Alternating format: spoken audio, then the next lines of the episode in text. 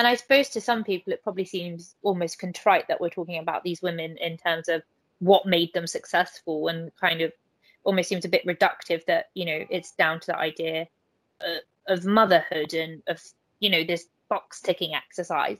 But it, it's true ultimately these women were expected to fill fulfill certain roles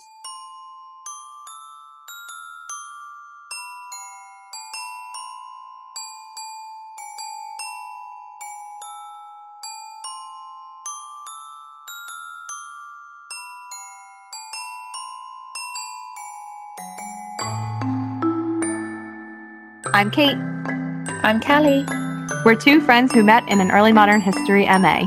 Welcome to the first series of our new podcast, Six Queens, where queenship reigns supreme.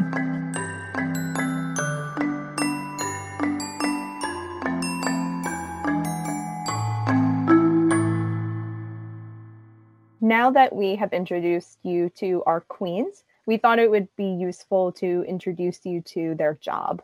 So uh, all of our queens were what was known as a queen consort instead of different kinds of queens like uh, regnants or regents. So the reason it is kind of a good start point for us here to be able to kind of define the type of queenship our queens took on is because the idea of queenship um, can be something quite nebulous and it's not altogether clear um, the role that we're talking about when we just say, oh, this, this person was a queen um, because there are very specific types of queenship. So, as Kate just mentioned, all of uh, the wives of Henry VIII and um, our six lovely queens uh, did take on the role of queen consort. Now, what that means in sort of plain terms is it just refers to them being the wife of the reigning king. Um, so, what they do effectively is they share their rank, their status, and they are anointed queens. However, they lack the kind of political and the military power of the king, or indeed uh, the political power of a queen regnant, um, which sits in direct contrast to um, our queens. So, um, a queen regnant is someone who um, is queen in her own right.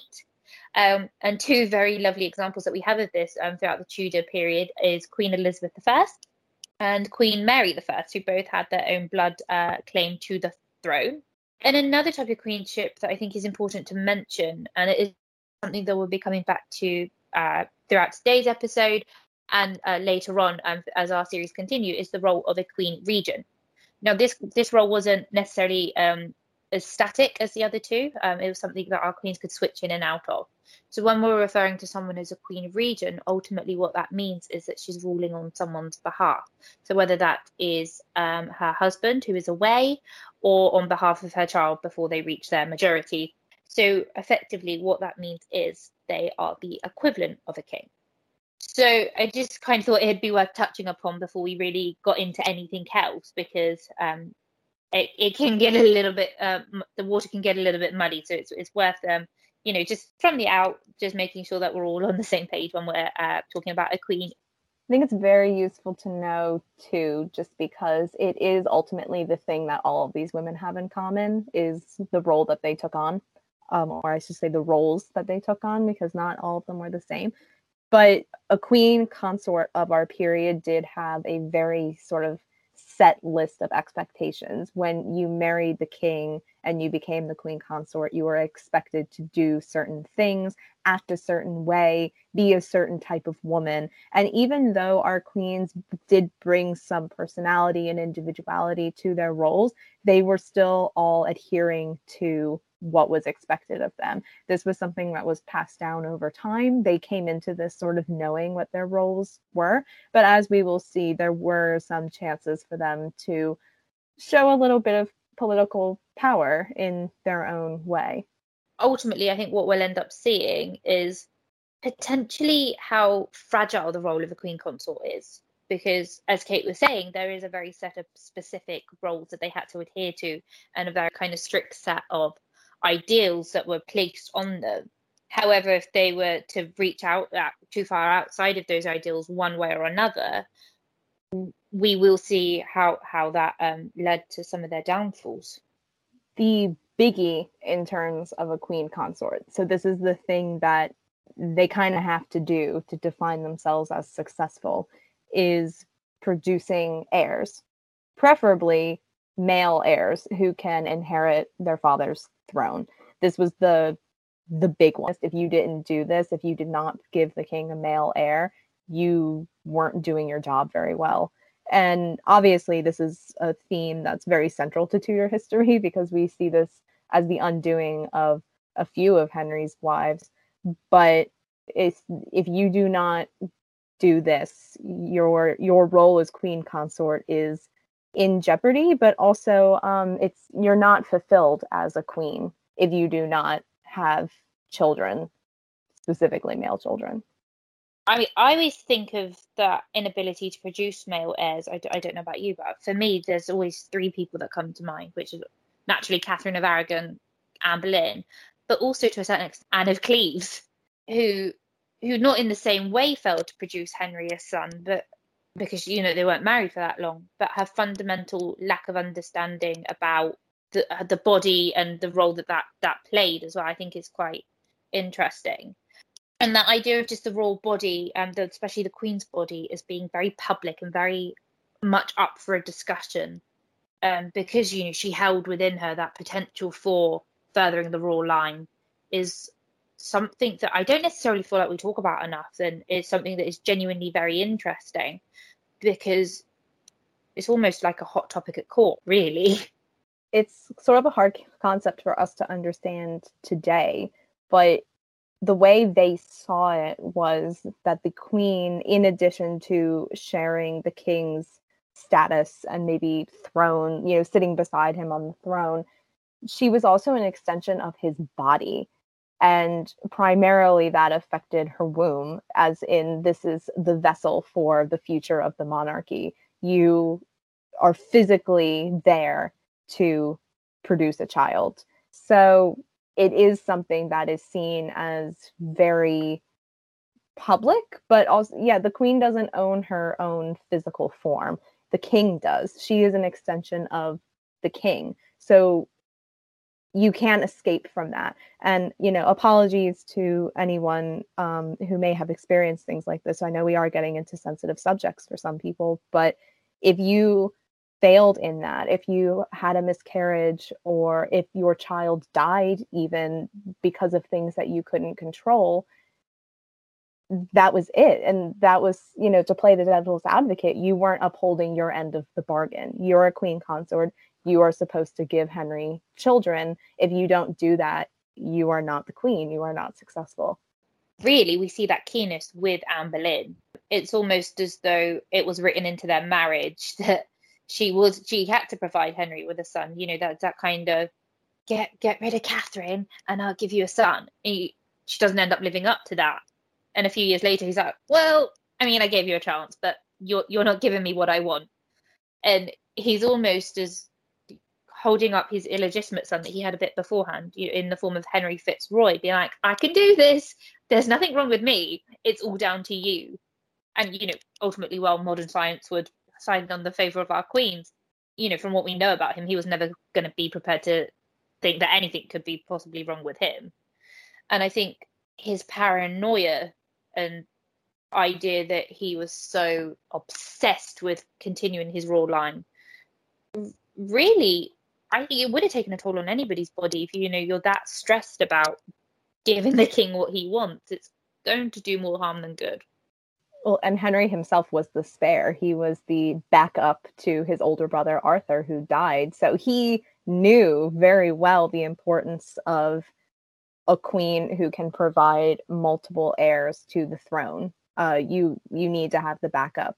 So the fact that he didn't, I think, yeah. I mean, on the one hand, he has the paranoia because, of course, you need to further your dynasty. That's that's a big one for him in terms of his job description as the king. That's very on the mind. But also it's a it's a pride thing. He knows that all of these children are very fragile and it's a it's a tough world. You could you could die anytime. So he knew that he needed to show this strength and his dynasty needed to be sound and strong. And the queen's role was to help him to do that for him. And Catherine of Aragon, Anne Boleyn especially, they did not they didn't do that for him. And that was that was a huge problem. I suppose as well, he's he's seen the stress that it caused to you know Henry VII, and that idea that he was stressed a lot of the time about you know at, at, one point he had three sons that could potentially take the throne, and then by the time he dies, he's only got Henry. So I, I suppose it goes back to your point then about um, being that spare and that co- constantly living with that pressure of what if something happens to me like what if something happens to this one child and it, that explains why Jane Seymour is later thought of as the quote favorite wife. Whether or not that has anything to do with actual love and affection is up for debate. What I interpret it as is that Jane is the most successful in that she was the only one of them who performed that duty. And I mean, we have a whole list of things that all the queen consorts should do in their tenure, but delivering a male child is the big one. And if you check that box, you're good to go. So, Jane being the one who fulfilled that aspect of her role is that, you know, sort of cements her legacy. She's the favorite wife because if we're talking about it like this, she's the only successful one. She's the only one who kind of upheld her end of the bargain. It definitely uh, solidified um, somewhat beautifully, actually, um, in that Hampton Court painting. Um, so you've got that idea of Henry, Jane, and Edward in the middle of this kind of Tudor d- dynastic painting, and then Mary and Elizabeth off to the side, almost um, hidden away, um, as though I, but out they're, they're kind of out of the main focus. And we're just when you look at it um, kind of head on you are ultimately drawn into those three at the center. Jane also appears as henry's consort in the whitehall mural which uh, doesn't exist anymore. We have copies of it. We have the cartoon of it. But um, it very clearly shows jane with henry as his consort you know standing next to his parents so he is seeing her as the successful one in the sense of in these dynastic paintings, you want to have the woman there who fulfilled her role and furthered the dynasty, and that was Jane. She was really the only one. We know that's not true because obviously Catherine of Aragon and um, Anne Boleyn gave us Mary and Elizabeth, but in in their mindset, it was Jane Seymour who was ultimately the the successful one and the favorite. Where there is room for further expression of personality maybe and personal interests and personal political motives is in another aspect of queenship which is patronage so this means queens promoting and giving favor to certain people in certain roles so the one that springs to mind most prominently is religious roles and i think of anne boleyn especially um, promoting all of those reformed clerics so she had a whole new set of chaplains she promoted uh, Thomas Cranmer to uh, the Archbishop of Canterbury, and he was an extremely important political figure. And he pretty much owed his uh, political power to Anne and Anne's favor. Henry was the one who ultimately promoted him, yes, but Anne was the one who put him in the path. So when you think about the queens expressing their their political side, it's not it's not overt. They're not ruling but they are influencing. So this is a, a place where we see it very heavily. And then they're rewarded for it. So I'm thinking of Cranmer um, being very loyal to Anne even when she was about to be executed, you know, telling Henry that he couldn't believe it. I, I I'm always happy to talk about patronage and kind of the idea of being able to see our queens as political players. And as as you said, it, it's more that influence and that kind of soft whisper in the right ear that gets that, that furthers their aim and things like that. I think what is also interesting as well is the influence they had on culture and about how they were also kind of sit, setting themselves up as the, the center of a royal court, um, especially a, a Renaissance court, by championing artists and musicians and poets and really pushing that lifeblood back into court. Yeah so even if they're following these certain standards should we say they still have a little bit of room to make the role their own and that's what patronage is really about. It's you connect a queen with certain things uh, whether it's cultural or the political players that she promotes but you also see the culture of court change in who is actually there. So if you think about Anne Boleyn and Jane Seymour, what's really interesting about them is that they bring their whole families and their families suddenly become powerful and they become members of the privy council for the king because their their sister or daughter or niece is in this new position. She brings this whole new sort of subsection to court. And the other ones do too. Like, you know, um, when Catherine Parr marries Henry, her her siblings get roles at court, but not to the same sort of infamous extent as as the Boleyns and the Seymours. I, I a lot of the time, like when I kind of think about that, how much of that was potentially because the respective queen was angling for that and how much of their personality do you see kind of coming out with that that they wanted not only to benefit themselves but their wider family? We also see the the physical spaces of court changing with the presence of the queen. So it's not only the the kinds of people and the names of the people but it's the uh, genders of the people. So for example there cannot be women at court. I'm, I'm not like servants, but noble women at court unless the queen is present. The queen sort of reigns over the female side of court. And it's not just theoretical, it is a physical side of court where all of the women exist, the queen's apartments. And whoever occupies the queen's apartments is in sort of this role of she's in charge of the the feminine aspects of court and her ladies are the noble noble ladies who inhabit the court. And if there is no queen, so I'm thinking of the time after Jane Seymour's death, there are no ladies. So it's a whole it's a whole sort of little world that the queen inhabits and is in control of in her own right. Oh, just hearing you talk about the physical space of court, honestly, my heart was so happy.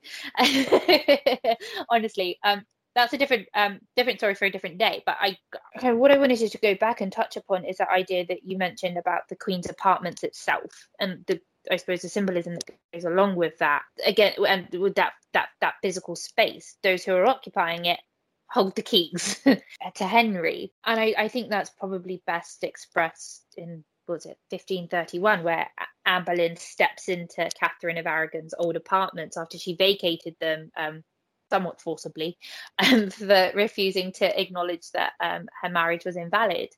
While she herself wasn't the queen, it was sending a very clear symbol and a very clear signal of the events that were yet to come. Another aspect of queenship that I think we should talk about because it shows the religious side of the role is charity. Because as you said, when the queen is crowned, she is anointed, which means she's brought into direct contact with God. It shows that she was a religious figure to a lot of people as well as a political figure. And one of the ways that she commonly expressed that was through charity, because the queen was meant to be seen as this very maternal, benevolent, and pious woman, like the sort of ideal Christian woman, somebody that we all look up to and so she would take part in um, charitable rituals. She would sew clothes for uh, for poor people in need and show off, you know, her her piety and her benevolence in that way. We must be seen to be doing something publicly good and kind of that idea for the the benefit of the public the religious absolutely them doing charity is for that religious aspect as well but i don't think we can ignore the other side of it of it develops that public persona and it brings them into contact with the common the common will and the ordinary people because it allows them to kind of see the kind of person who is their queen. Yeah because all this other stuff we've been talking about it does have the sort of trickle down effect where it will affect common people eventually you know? But this was the real direct contact. So, yeah, as you said, this was their public persona. This was them building their PR, sort of. And even if it was meant in a religious, charitable way, which it certainly was, I'm not negating that, but it could also be used as a political tool in that it constructs your your public persona. So, yes, I don't think we should ignore that, but it is it's seen as a religious duty but it can be spun for gain and image as well. Yeah, and I think one of the clearest examples of, that, at least to my mind, is with Anne Boleyn and with Cromwell. So um, where the funds should be allocated um, for when the dissolution of the monastery started, um, Anne and Cromwell um, disagreed wholeheartedly about it and ultimately set themselves on a collision course with one another. Cromwell was looking to, you know, kind of further his political career and develop his relationship with Henry. Anne had very different ideas, and again, whether they were for you, you know actual personal reasons or again that political, like that political and PR campaign, is is something we'll never know. But she had the idea that it could be then put back into the charities, and again, ultimately benefiting um, the public because you know she she did have a bit of a hard time cultivating that that image as as a good queen this all sort of boils down into how it affects a queen's reputation, how she's viewed by not only the people at court, but by the whole kingdom as the leader of their kingdom. Because the more of these boxes you check, you know, have you produced an heir? Are you a cultural leader? Are you a religious figure? Are you benevolent to your subjects? It all matters because then when things happen, like, say, the um, the divorce of Catherine of Aragon and bringing Anne Boleyn in, people loved Catherine. I mean, she didn't necessarily fulfill her duty in that she didn't provide a male heir, but she had built that reputation. She had checked all of the other boxes. And that counted for something. She had created this image for herself and she had constructed the ideal queenship just she she was lacking that one thing that happened to be the most important in the end.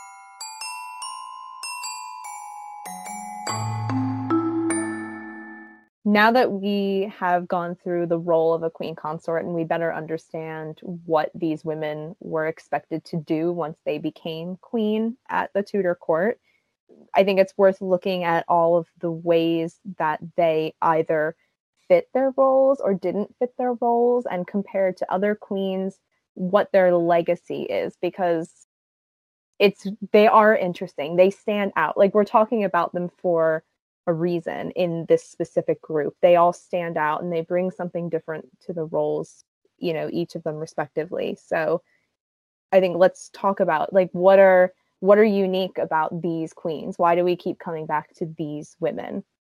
I think and um, probably the most obvious thing to say is that the sheer number of them. I mean, there's six of them. that is that is different. and I mean, while it you know, it wasn't uncommon for kings to remarry um, after their wife died. And when I say died, I'm, you know, we're not talking chopping off their heads or uh, for their own purposes. Yeah, but, natural causes. Cute and natural causes. You know, it wasn't uncommon for them to get remarried. So, you know, maybe in that sense, Anne of Cleves was the most traditional. You know, she followed someone that did die. And I don't think we can ignore that. And I think the sheer fact that there are six of them and the sheer fact that they all appear within relative quick succession of one another is unique. One thing that's always struck me about them in relation to other queens, specifically medieval queens, is that most of them are English. There are only two of them who are brought over as part of uh, an alliance or a, a, treaty of some kind. So, Catherine of Aragon, who was the Princess of Spain, who was brought over to solidify England and Spain's uh, friendship. And then later, Anne of Cleves, who was brought over by Thomas Cromwell to make an alliance between England and another Protestant country. So all the other ones really didn't bring anything to the table. I mean, they were from good English families, but not necessarily powerful ones. It was it was the marriages that made these families powerful. I think that's interesting because I suppose, in a sense, that English, like having that idea of an a queen come from a good English family was a precedent that was set for Henry. You know, especially if we look at Henry VII and Elizabeth of York. But Elizabeth of York, even if she was English and even if she came from, on one side, a family that wasn't high nobility, she was still a princess. She was still the daughter of a king and the daughter of an anointed queen.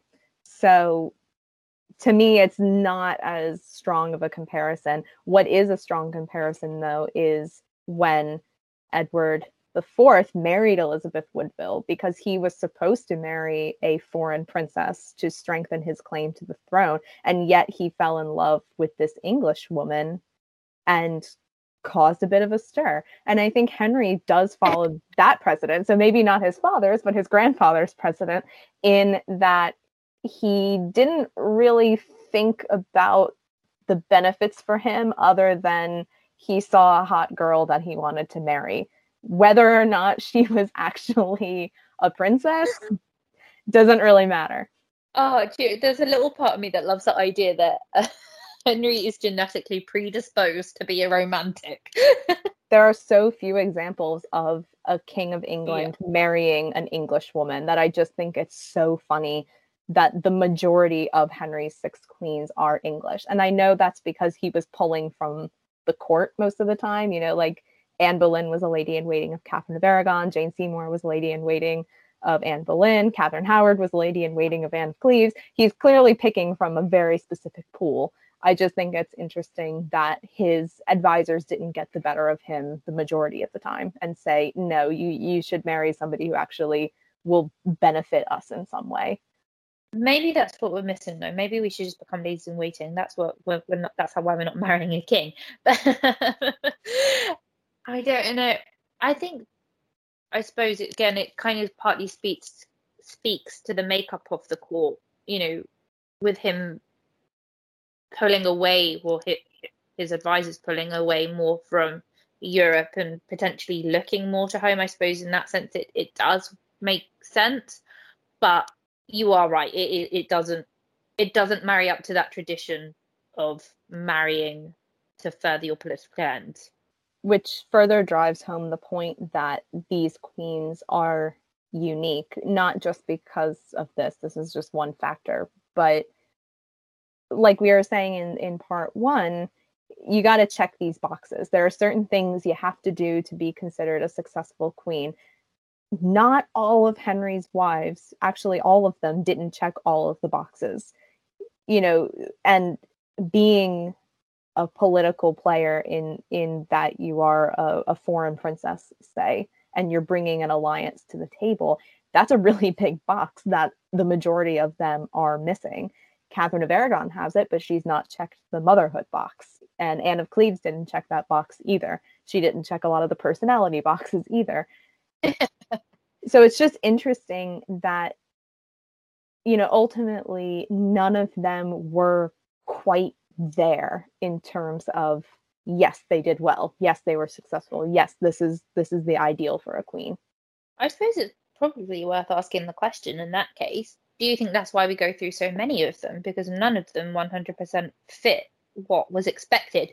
And i don't just necessarily mean for henry but for those who surrounded him. I mean someone always had a problem with the queen at the time that's absolutely a factor. I mean, we've already said that the the big one, motherhood, was what unmade two of them, and other other virtues like you know virtue and uh, in chastity and loyalty unmade Catherine Howard.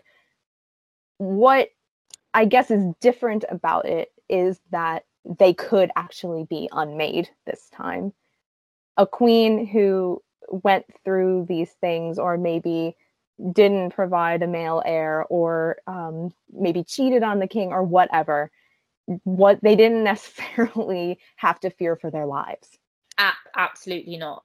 And that is something that sets them apart because failing to produce an heir or as you said being too flirtatious shouldn't shouldn't have cost someone their lives. And even by 16th century standards, people are like, "What's going on here? Like this is absolutely mad. Who like who who's going to be next?" Sort of thing. But then I I again I suppose that's where it kind of veers away from that more medieval tradition, um, and we see the court take on a life of its own. And I suppose really what we then have to take into account is that centralization of the court and that centralization of factionalism. Whereas previously it's kind of been more spread out.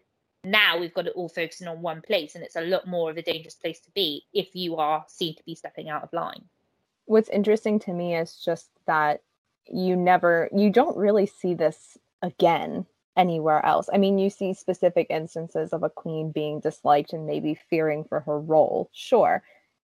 But coming from her own husband, you don't, not really. So it's this idea of you not only have to do these things to build up a good reputation, your reputation could be the difference between life and death, or at least, you know, staying queen or not.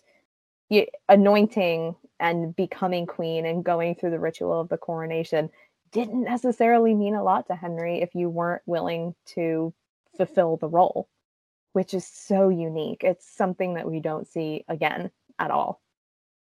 The personality shift in Henry is quite interesting as well. Like, what are the lengths he's prepared to go to to kind of get rid of you?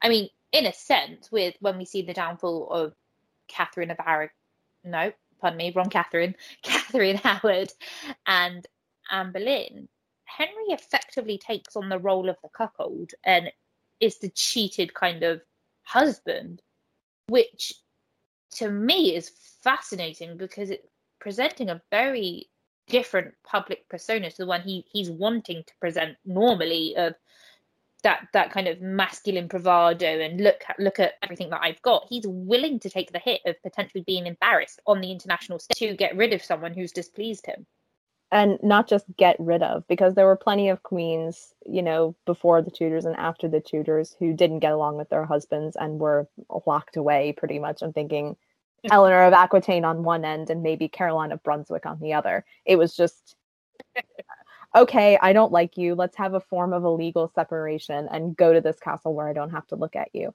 Henry brought out the axe or i guess the sword in anne boleyn's case. He he needed that finality of you need to go i need to get rid of you. That's just i can't imagine the stress of you know you feel like you need to complete these things you have to have a, a child a male child for example and not having one could mean your death. I cannot imagine that stress. It's not just about your reputation anymore it's about saving your life. Which is terrifying and I think potentially a lovely place to leave it for today. Going forward, we are going to be talking about things a little bit more thematically. We'll have episodes that revolve around a certain point, many of them which we brought up here. It was it was all we could do to contain ourselves to all that we just said.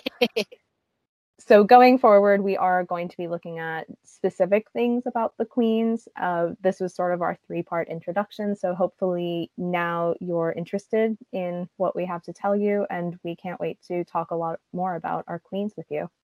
I'm so ready to bring on the courtly culture stuff.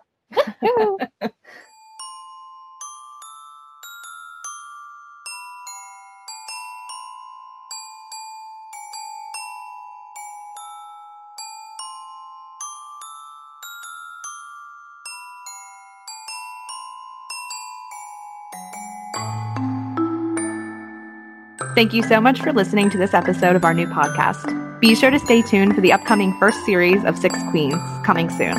In the meantime, you can subscribe to our YouTube channel, follow us on Twitter, and read more about the queens on our website. There you'll also find a full transcript of this episode, plus the resources we used to prepare for our conversation. Long live queens!